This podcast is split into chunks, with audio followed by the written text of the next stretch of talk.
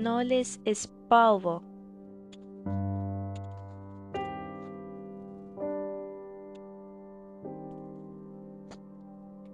Once upon a time, man used to live in the jungle naked, barbarous, consuming raw meat and struggling for existence.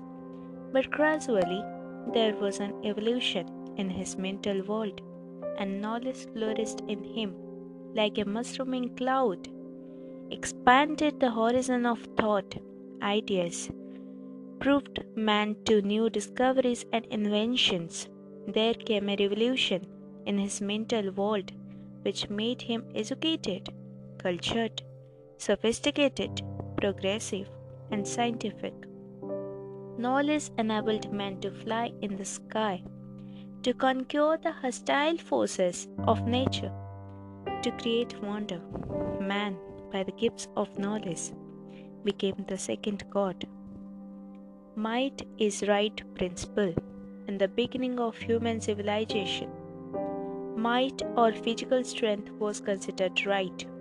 The strong crushed the weak, as it is still found in Korowai society in Indonesia. He who possessed astounding and giant like physical strength was feared, adorned, and was offered whatever he wanted. This gave birth to a beastly society, bred anarchy, autocracy, monopoly of the strong, and suffering of the weak. The strong country defeated the weak. The strong man kidnapped the weak man's wife, daughter. Animality prevailed everywhere. Wealth as power. After might came wealth as a powerful weapon to be exercised by the wealthy, affluent people, by rich landlords, barons, feudal lords, monarchs, and capitalists. They crushed, exploited, tortured, mishandled the poor, the proletariat, and working class. Wealth created class distinction in medieval world. The poor felt neglected, letting down and led a precarious life. Knowledge as power. After wealth came knowledge, and then power shifted to it. Francis Bacon, Sun Tzu, Newton, Archimedes popularized the concept of knowledge. Today, a country can't win by its military might unless it possesses concealed mind when knowledge is stored up. Today, knowledge is embedded in weapons and technologies. Today's fighter planes, satellites, submarines run by computers, which are super brains. Wealth is dependent on brain power.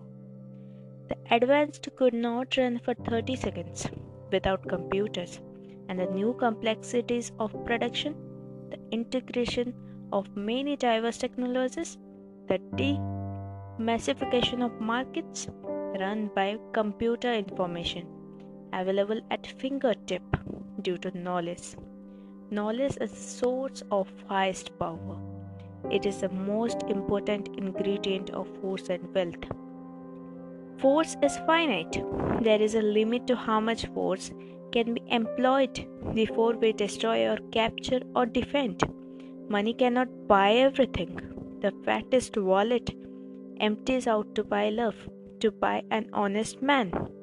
But knowledge can never be used up. The more you use it, the greater it is polished, refined, and generated. Conclusion Knowledge has no end.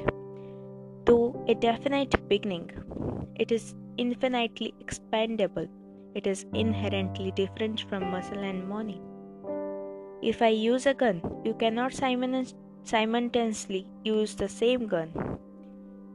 It I use a dollar, you can't use the same dollar at a time, but both of us can use the same knowledge at a time against each other.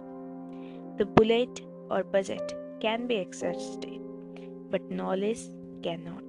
The strong possesses muscle, the rich possesses wealth, but both rich and poor, weak and strong possess knowledge. Thus, knowledge is most democratic source of power. So, knowledge is the best power.